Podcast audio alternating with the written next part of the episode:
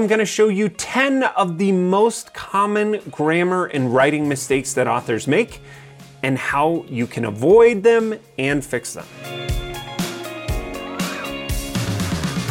So before we dive into the grammar mistakes that you need to avoid, I'll preface by saying this.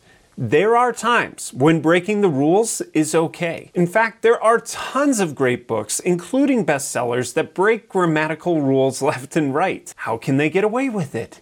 Because readers don't care, as long as it's intentional and it works. In fact, there are plenty of good reasons to ignore grammar rules. To be more conversational, to reduce the cognitive load of the reader, to be true to your own voice, to entertain the reader, to tell a good story. But the best reason of all to ignore grammar is this one: to get out of your own way so you can finish writing your first draft.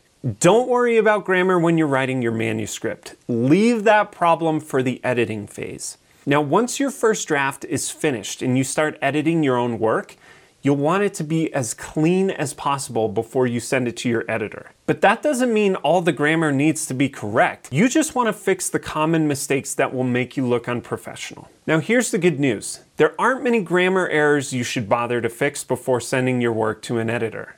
I say this for two reasons. First, an editor doesn't expect your work to be perfect. If it was, they wouldn't have a job. And second, for almost every kind of grammar mistake, I could show you a best-selling book that uses it on purpose. So if you're poring over English grammar books that extol the virtues of the semicolon and they wail about the death of the English language, throw them out right now.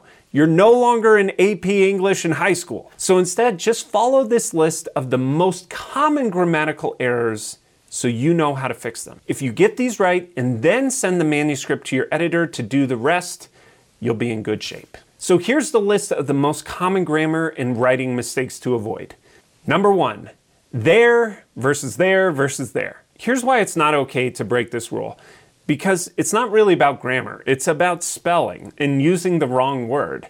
If you confuse these three words with each other, you might as well be using the word bed instead of the word bad. They have completely different meanings and spellings. So the next common mistake is your versus your. Now this one's really similar. It's the one with the apostrophe is a contraction. Your is short for you are. If you can substitute the two words and the sentence still makes sense, you want your. The next mistake, principal versus principle. This is the last example of words that sound the same but mean different things.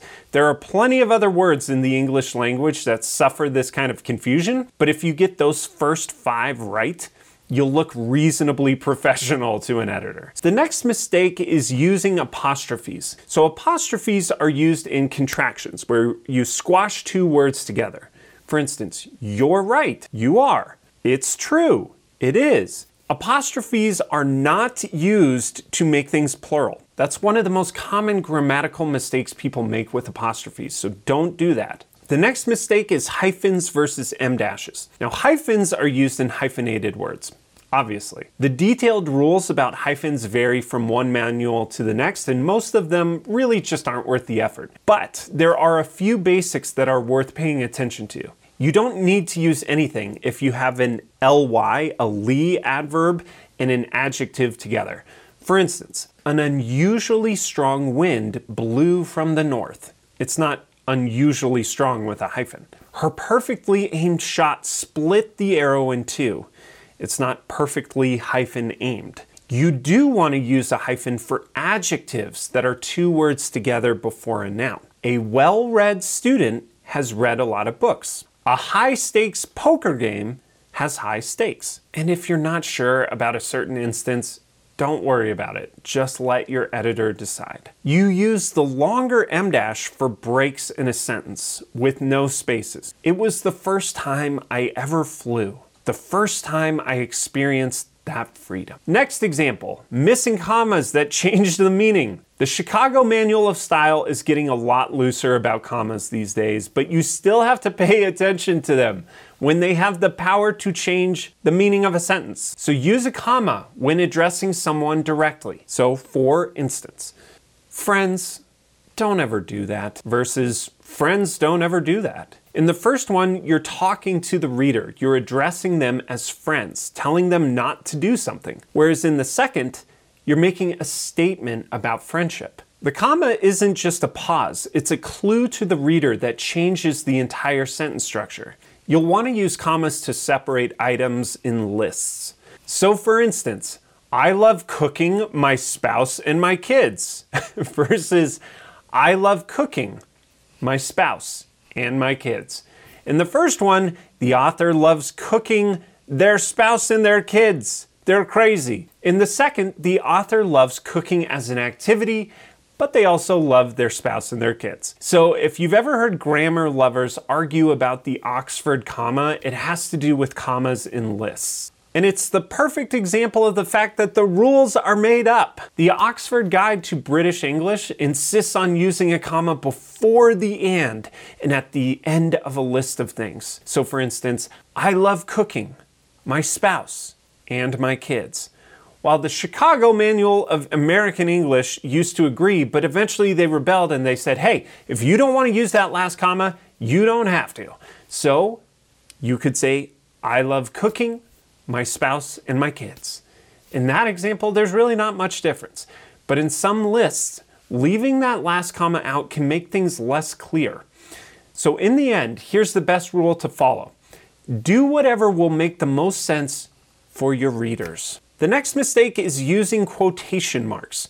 So use quotation marks to indicate that someone is speaking or when directly quoting someone or something. For instance, Hector, she asked, have you seen my glasses? It was the best of times, it was the worst of times, by Charles Dickens. You can also use them to indicate sarcasm or tongue-in-cheek descriptions. Our first security system consisted of a tiny bell over the shop door and a teacup chihuahua named Spike. And the final mistake, active voice versus passive voice. Now this one isn't technically a grammar issue, it's just a key tip for good writing. Be direct, be active, and use simple words. So here's an example. The factory was purchased by our team in the summer of two thousand seven. By the following winter, it was ready for us to start up the lines. We purchased the factory in the summer of two thousand seven. By the following winter, we were ready to start up the lines. We bought the factory in July two thousand seven. By December, we were cranking out our first product. So the first example uses passive voice. The factory was bought by us, instead of just saying we bought the factory. We see this kind of writing a lot when authors are trying to sound smart. Don't do that. It's not something you have to worry about. Readers assume that you are smart because you wrote a book. Don't make them work harder to read it. The second example moves to active voice. It's better, but it's still using words like purchased and phrases like the following winter. The third example is by far the easiest to read. It also has more personality, despite using smaller words, and it's much more engaging. So again, don't spend a ton of time worrying about independent clauses, dangling modifiers, and coordinating conjunctions. That's what editing and proofreading are for. The more important thing to focus on is crisp, clear, and direct writing. That's what really matters.